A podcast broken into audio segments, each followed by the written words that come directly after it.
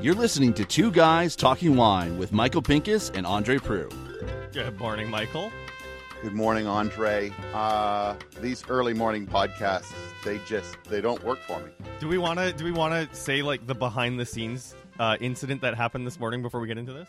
Uh, sure, what the heck. You can just show that I'm not really fully paying attention, although I set uh, the interview up. I, I woke up uh, very early, casually went for a nice stroll with my dog. The weather's finally above zero in Toronto, so things are warming up. And I get home, I start doing, I, I set up my morning. I was doing some very important work for uh, for my day job. And then I see my phone ringing, and it's like ringing off the hook. And then I listen to the voicemail, and it's a frantic voicemail from you because you, I think, forgot that there's a time difference between Toronto and Chile. Yeah, I thought the podcast was at nine thirty. Uh, suddenly, my uh, my Google reminder goes, hey, you're podcasting at eight thirty. I'm like, does Andre know it's eight thirty? I told him nine thirty. So Michael Michael had the shocking a- a- awakening, but uh, the reason why the time in Chile is important is we are joined by Viviana Navarrete, or is it Navarrete? How do we say your last name, Viviana? Navarrete. Navarrete.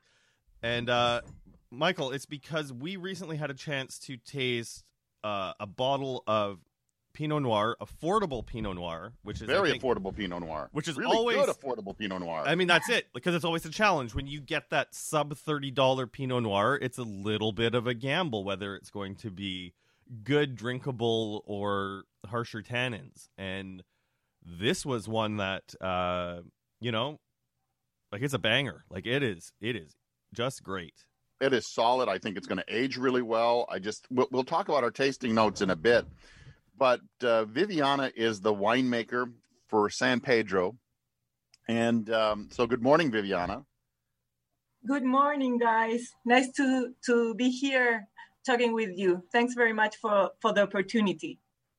And um, the the wine that we're talking about is called Tayu. Is that the correct correct pronunciation? Excellent. Perfect. Yes. Oh, good. So I've got, I've finally got some of these pronunciations right on, right? Good for you, Michael. and, um, but it tells an interesting backstory. And that's what got us, you know, first of all, we got the wine and we're like, oh, if the wine tastes good, then we'll, we'll talk about it. And the wine tastes, as, as Andre said, it's a banger. It's a fantastic bottle of wine. So why don't you tell us the backstory of what makes this wine not only so good, but, but so interesting? Well, it, it actually has a, a really nice story, Michael, that makes a, uh, this uh, Tayu something very special, as you say, because it's not the traditional project of a vineyard owned by a winery and managed by people of the winery. This started because San Pedro Winery o- always have worked towards sustainability, and in many items, like with solar panels, trying to get electricity, natural electricity to the cellars. We have uh, some small hydroelectric um, plants, biogas plants, et cetera, et cetera. And the one thing that was pending towards sustainability was the sh- social work.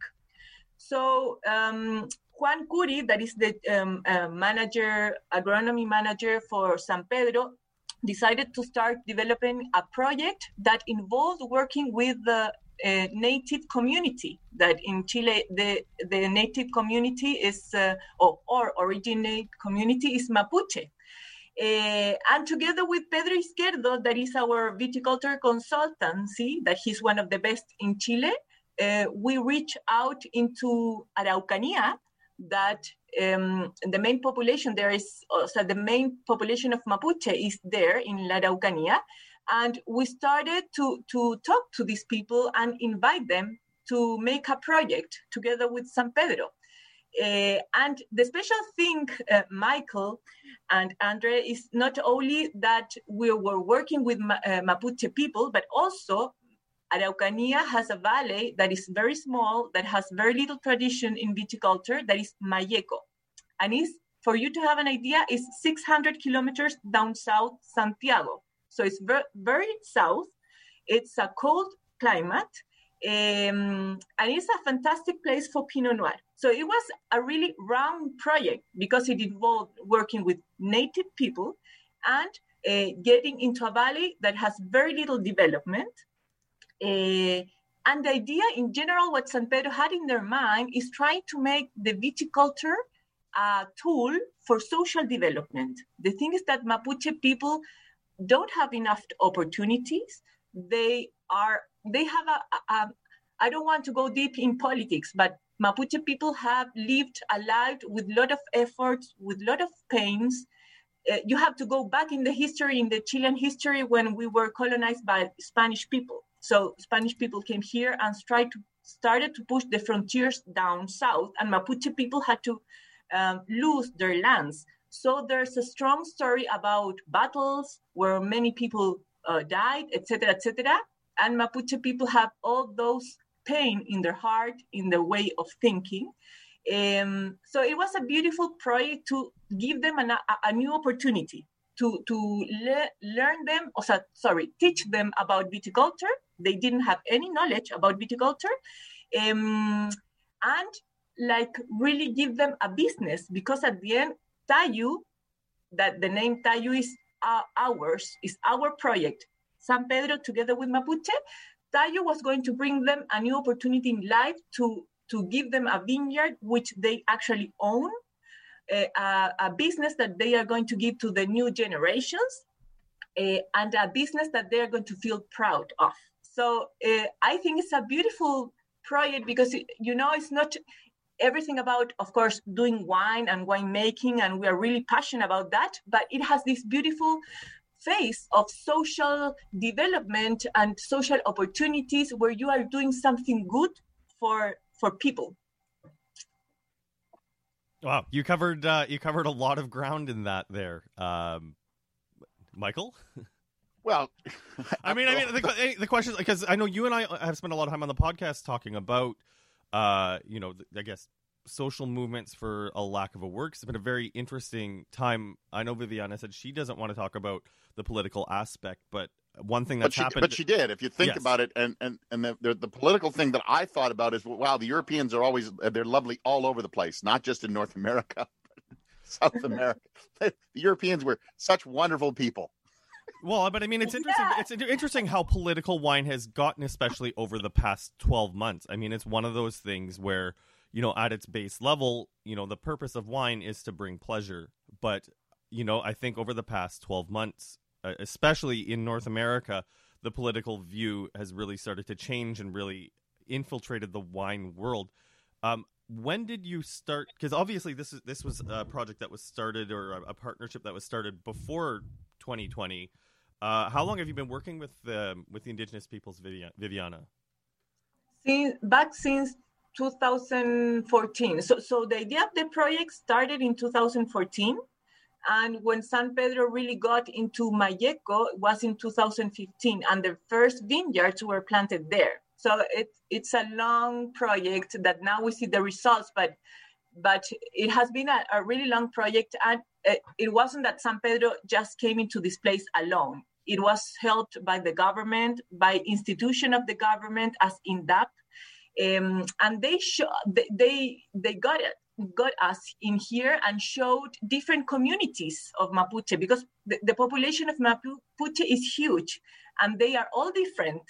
Uh, and we had the, the um, luck of uh, of arriving into Bucha Hueco, that is the name of this special community, where we found people that is amazing. It is formed by twenty-four families. It's uh, a community that has seven hundred hectares. It's a paradise. If you go there, it's everything about hills.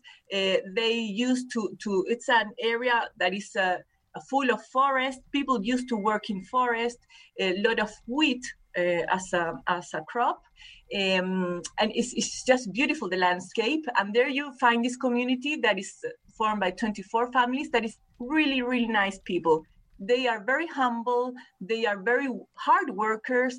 They are very, you know, when you get there, they're always with their smiles, with their eyes shiny, looking for opportunities. And uh, it has been just fascinating to work with them. And what Mapuche people has that is like their, um, what make them so special is that they are, since they are young, I, I mean, they have it in their blood. They are really connected with nature. So they always, for example, they pray to the land. They, they call it Ñuke Mapu. Ñuke Mapu is the land, and they pray to the land. When they, they want to, to, to make a crop or, or develop a crop, they pray to the land for have good results. They are full of ceremonies that is so uh, different of our culture. So if they want, for example, to have rain to feed their crops, they pray to the rain. And then if they want to stop the rain because they have received, I don't know, rain for a whole week, they pray to stop the rain. Uh, or if they want to bless a crop, they pray and do a ceremony with all the community. So, you know, we have this beautiful uh, um, thing that happened that when we, we actually, we are already in the fourth stage. So we are like with the, the seventh and eighth family now. But when we were in the second and fo- uh, with the third and fourth family to plant their vineyards, we said, okay, we are going to go on a Tuesday um, and we're going to start the, the, uh, working the land and et cetera, to bring air, et cetera, et cetera. And uh, one of the machi, that is like the uh, oldest woman in the community, said, no, no, no, no, no, stop. You cannot come here and start planting the vines. First, we have to do a ceremony and pray to the land to be blessed to have a good production with the grapes. So, and we say, okay, we're going on a Tuesday, you know, like a, a work day. And she said, no, no, no, no, no. You have to come in a um, um, weekend because w- we do everything here with the family, with the children. And the thing is that in the community, there's no school. So little children have to go outside, outside to other cities to go to school. And they stay in the school from Monday to Friday. And all, only the weekends they return to this community. So it was something fantastic because you would say, you know, these people work with the families. They do, they involve their families in everything. It's like a beautiful energy. And we as Chilean, we're used to work Monday, Friday, and separate families, and then weekend, we separate everything. So the thing is that we ended up in Bucha Hueco in a Saturday with all, I went with my kids. Everybody went with their kids, and we woke up at six a.m. in the morning with all our kids and the families of Mapuche, uh, w- uh, waited the, until the sun went up from the mountains and make this beautiful ceremony that lasted for three hours. Um, but you know, the energy that you can get from this kind of ceremony with everybody involved, not only adults in the business, but when you get the little children, the grandfathers, the grandmothers, and everybody, you feel so nice. And, and, and, and you know, it's not something cliche that you say, it's something that you live it. And at the end, I think wine production, it's everything about energy and this kind of sensibility and emotions that you can get from these kinds of situations. So it's funny because when we started working in this, we said, okay, we are going to teach Mapuche language, uh, Mapuche people to to do vine production and to grow grapes, et cetera, et cetera. But at the end, really has been a win-win situation because we have learned a lot about them. And I always say that this project makes me be a better professional, but also it has made me be a better person, you know, like with more sensibility, um, sometimes more grateful, I would say. I'd, uh, I'd have to say, Andre, that uh, you and I have to get together uh, very soon and uh, pray for summer. Let's see if it works. I was saying, I think what we need to do is travel to Chile and learn some of these prayers and ceremonies and, uh, I mean, it's one of those things where if you've ever been to Chile, it's interesting how the weather is moderated, mainly due to geography, obviously. But, I mean, I guess we, we need to find out whether that power of prayer really works. Yeah. I, no, I just, no, no, I just, I'm just praying for spring or summer or warm weather.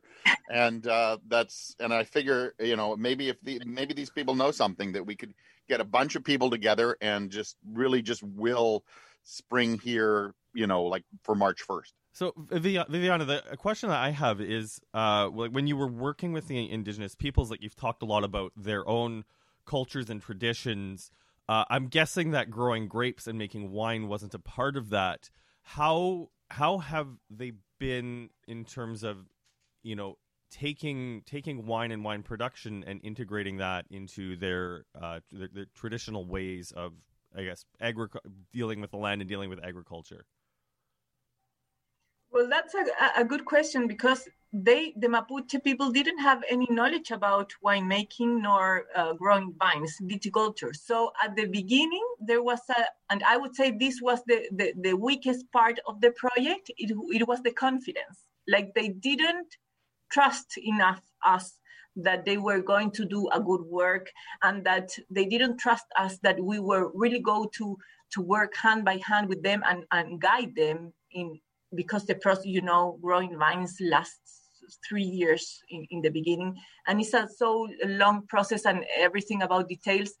Um, so at the beginning it was something like tricky and complicated, but then when time went past through, they really, uh, um, they lived uh, and, and they experimented. We were very present. We went there every every month, every fifteen days, working with them. And from knowing nothing, they have become, and believe me, they have become excellent growers. Uh, and I always say, I work for Leda Winery, which is part of the V S P T group. And we have our own vineyard that is in the coast of Chile.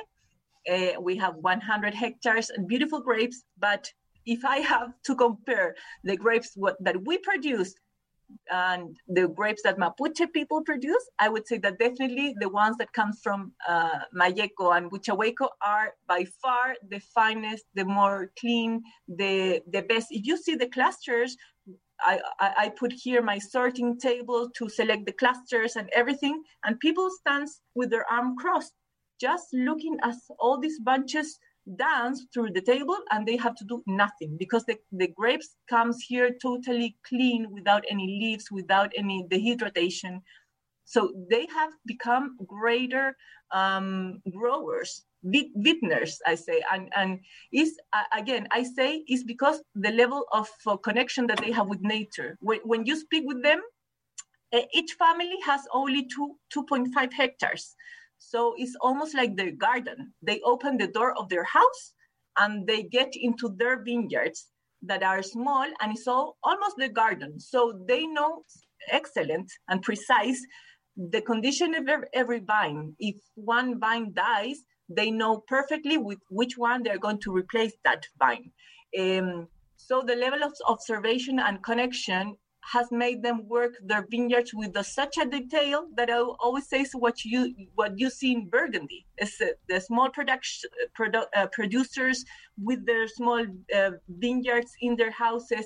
Um, it's just fantastic. So uh, sometimes many people, uh, I don't know, read books and study and have a lot of hypotheses and, and rules in their minds. But when you see these kind of people that have always lived from the mother, uh, from the land, um, and have this uh, sensibility, they are, you know, they are blessed, and and we are, feel very happy, and more than us, they feel actually very proud of what they have have done, and uh, and now you them, and, and it's really nice to hear them, because they speak about bricks, uh, they speak about the level of acidity, and you you hear them that is. Uh, Every year, their speech about the grapes is uh, is uh, is increasing. So it's it's really fantastic. So my next question is, uh, for more of a personal note, I guess, about you. Um, so how do you come to winemaking? How do you come to the project? And what's it like to be a winemaker in Chile? It's a three-part question, obviously. Uh, I have nobody in my family related to the wine business, so it was my own discover, my own path. In Chile, to be winemaker, you have to study agronomy. So I've always loved chemistry and biology, so agronomy was one of the career, of course, to study. And then in the in Chile, agronomy is five is a five-year career, and in the last year, you have to choose the specialization. And w- when I had to choose, um, winemaking was one of the, of the alternatives, and uh, in the, in that moment, a lot of things were happening in the Chilean wine business. Uh, it, a lot of, uh, I would say, new valleys were started to be discovered. Um, a lot of work was done in the premium segment, so it was uh, a lot of happening, and I wanted to be part of that.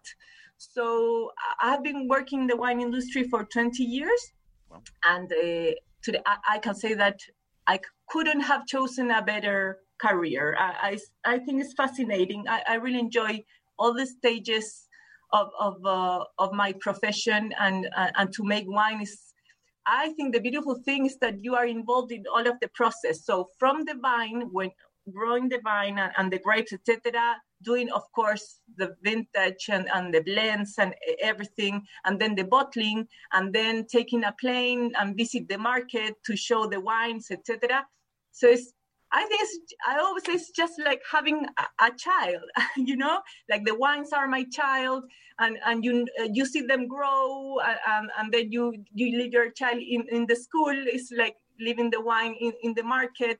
Um, it's so full of details that I really, really enjoy. And it, I, I think today in, in the Chilean wine business, everything is happening. It's, I, I'm lucky, really, because um, I don't know, since... Uh, Since ten years or fifteen years, I've lived um, a strong movement here in Chile about, you see the Chilean viticulture map, a lot of new valleys have been discovered.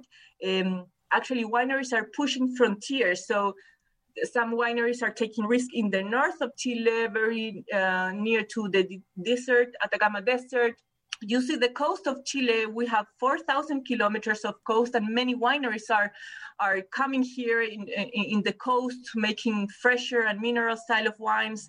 And the other side, up in the Andes mountain, many wineries are, are, are colonizing the Andes, looking for fresher and more extreme terroirs. Um, and you see the same movement towards in the south. So Tayu is one of, I would say, one of the players here in this uh, change of uh, of making wines in Chile. But, you know, uh, many wineries are doing strong work looking for fresher uh, microclimates, uh, a lot of studies in the soil. So you, you can see nowadays beautiful exponents in Chile trying to to craft wines with more identity, you know, that show the origin.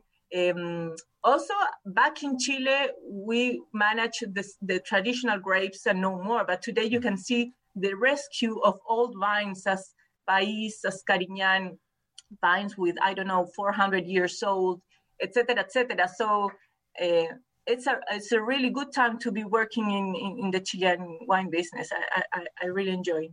Wow, you, you covered a lot of ground with that, that question, Viviana. I, I think that there's one thing that you touched on, though, that is going to be very important for the future of Chilean wine, especially with the drinking habits of millennials, uh, people looking for that unique experience. I think one of the problems that could be coming down the road for Chile is the fact that a lot of the wines come from very large companies, and there's definitely a homogenous field of them. And that's That's fantastic when you're new to wine, because you can pick up a bottle of, you know, let's just say, for just off the top of my head, Concha y Toro Cabernet Sauvignon for nine dollars and get a consistent product every year. But when you're looking for those unique products, like that was one of the things I was very excited about with this Pinot. So it's exciting to hear that you're looking forward to the, looking forward to what's the future of the market's going to be. But another thing that you mentioned, talking about the future, is um, you touched on something that I found very interesting when I had a chance to visit Chile a couple of years ago, is companies are starting to reclaim these old vineyards, uh, like some of which are one hundred years old, of varieties that, you know, we don't even hear about or have very little experience with. Uh, you know, like I saw a, a company, DiMartino, working with grapes like uh, San Francisco, which is, I don't think, something a lot of us have ever had a chance to taste in North America. Is this something that you, apart from the Tayu project, or and Leda as a company and San Pedro, are going to be working towards? Is that a direction that you're going to be heading in, is trying to reclaim the traditional heritage of Chilean winemaking? Yes, definitely. Well, in fact, San Pedro has worked in, in Itata, uh, making wines with uh, País and also with Senso. Um, and another one that is called Primitivo um, and Dolcetto. But coming back to the old vines, is yes, with the Jesuita, I, I made a wine uh, from there. Jesuita, Jesuita brought those vines back in four hundred years ago, and they are like bush uh, vines. So it's not the the uh, vertical trellising system, but vines planted uh, as a bush everywhere in, in Itata, which is a, a fascinating terroir. Um, and, and yeah, Andrea, I, I think the future is of Chile is there. It's a, you can see nowadays small projects uh, everywhere um, trying to do more a niche style of, of uh, wine, not this massive uh, that you can find, as you said, like for seven dollars, et cetera, a bottle, but more more wines into this, um, it's more specific, more into the terroir, more of uh, of, of bringing character of the place, you know, uh, so more focus, less production. And nowadays you find a lot of pro- of projects like this with more independence, uh, or or sometimes three winemakers join and do this exercise. Um, well, Tayu is a, is a good example, of course, because Mayeco is a valley that, I don't know, it has one hundred thirty hectares. It's nothing. So it's a really tiny project. And the other thing interesting about this Tayu is that it's located very close to the coast. So it has both effects of cold uh, influence. It's because it's very uh, um, down south, it's southern. So it's a thirty-eight uh, degrees latitude. Parallel, and it ha- it is about thirty-eight kilometers from the Pacific Ocean. So it has some maritime influence, and it's cold because it's south. Um, so it's very special because mainly in Mayeco, the main production is between the mountains. It's more in the center, the center valley. And this uh, Tayu or Bucha Hueco project is uh, very close. It's in the, actually, it's in the east side of the coastal mountain range. Um, so it's the most extreme vineyard in Mayeco. Uh, and I think in the future, more people and more wineries are going to reach into this valley because uh, it's cooler. You have, and the, the other great thing about in this place is that you have a lot of rain, rainfall, natural rainfall. We receive about twelve hundred millimeters of rainfall a year. That's a lot compared to Central Valley, where we received, I don't know, three hundred millimeters. You know that Chile in the last two years, not this year, but in the last two years, we suffered a lot of um, lack of water. We didn't have any rain. The, the agriculture suffered a lot. It was a, uh, it was madness. Many wineries had to take vines out because of the lack of water. So the south of Chile, I would say in a kind, is like the future because of cooler climate and you have this benefit of, of natural rain. Uh, so yeah, San Pedro is looking there and is making many small um, projects. So things are, we have, uh, I would say more, we will have more surprises in the future. So I'm going to bring us back to the Tayu project really quickly here and ask you, first of all, and it's, it's again, I got these two-part questions coming up. One, why did you choose Pinot Noir uh, to plant?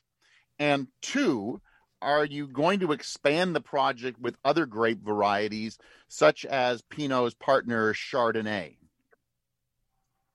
or yeah, anything else that's a cool climate grape? Yeah, uh, well, first we decided Pinot Noir because uh, the project was landed in Araucanía, specifically in Mayeco Valley, which is a cold area, a cold climate area. So we said, okay, this is the paradise. And also it was in, as I mentioned before, it was in um, the coastal mountain range where you have granitic soils, which is beautiful for Pinot Noir.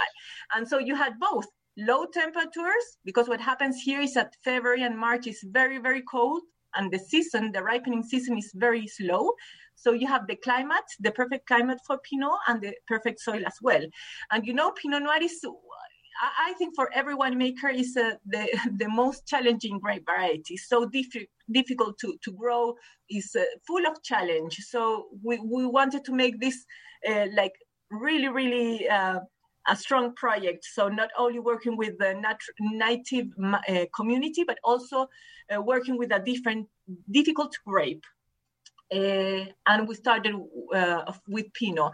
And now we're working, um, uh, we are now with six families working. We have a total of fifteen hectares planted. Each family, as I said before, owns two point five hectares. Um, this year we're, we're planting with three more families. So the, the project is uh, is growing. And yes, we have think about planting another one.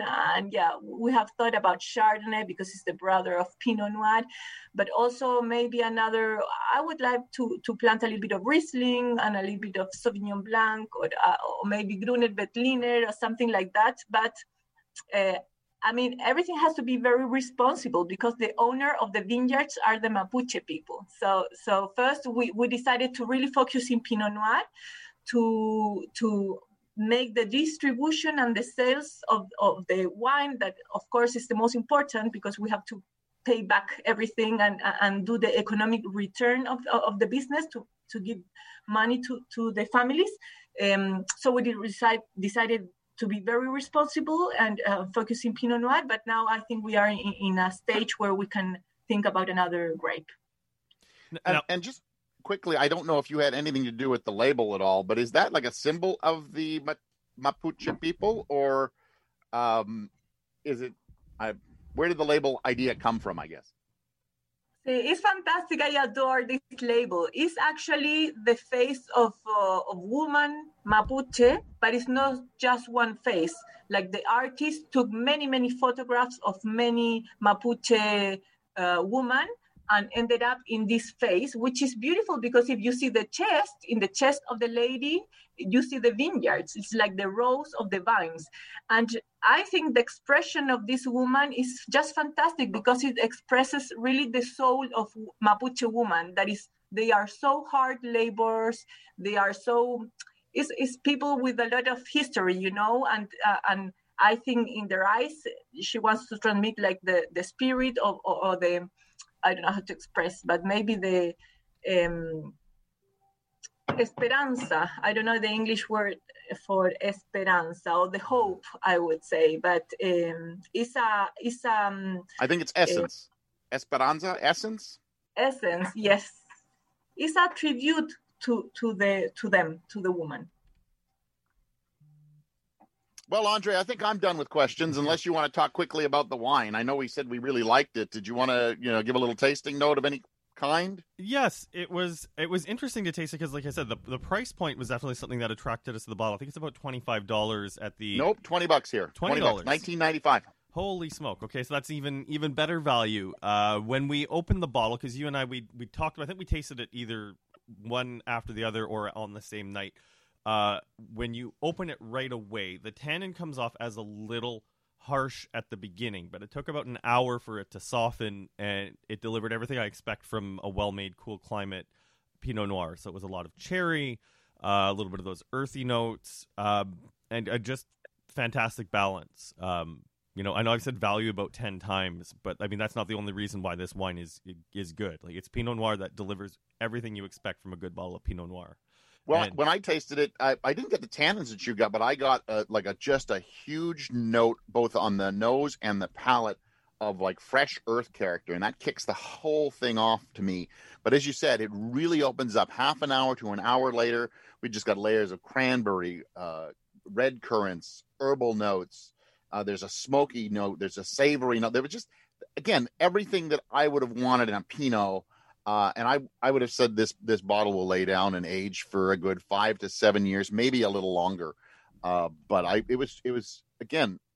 I'm more in the I'm word, more in the value, three to five Pinot years. I'm more in the is, three to five years territory than the. I think seven might be make it a little long in the long in the tooth, but three years I, I it'll smooth, really come. I want to smooth that earthy character out, I think, and bring the fruit more to the front. It might it might go that long. We'll test it out. What the heck? Okay, we'll see. We'll see what happens in seven years. So, Viviana, we'd like to thank you for being on the podcast today. Fabulous bottle of wine. Thank you for bringing it uh, to our attention.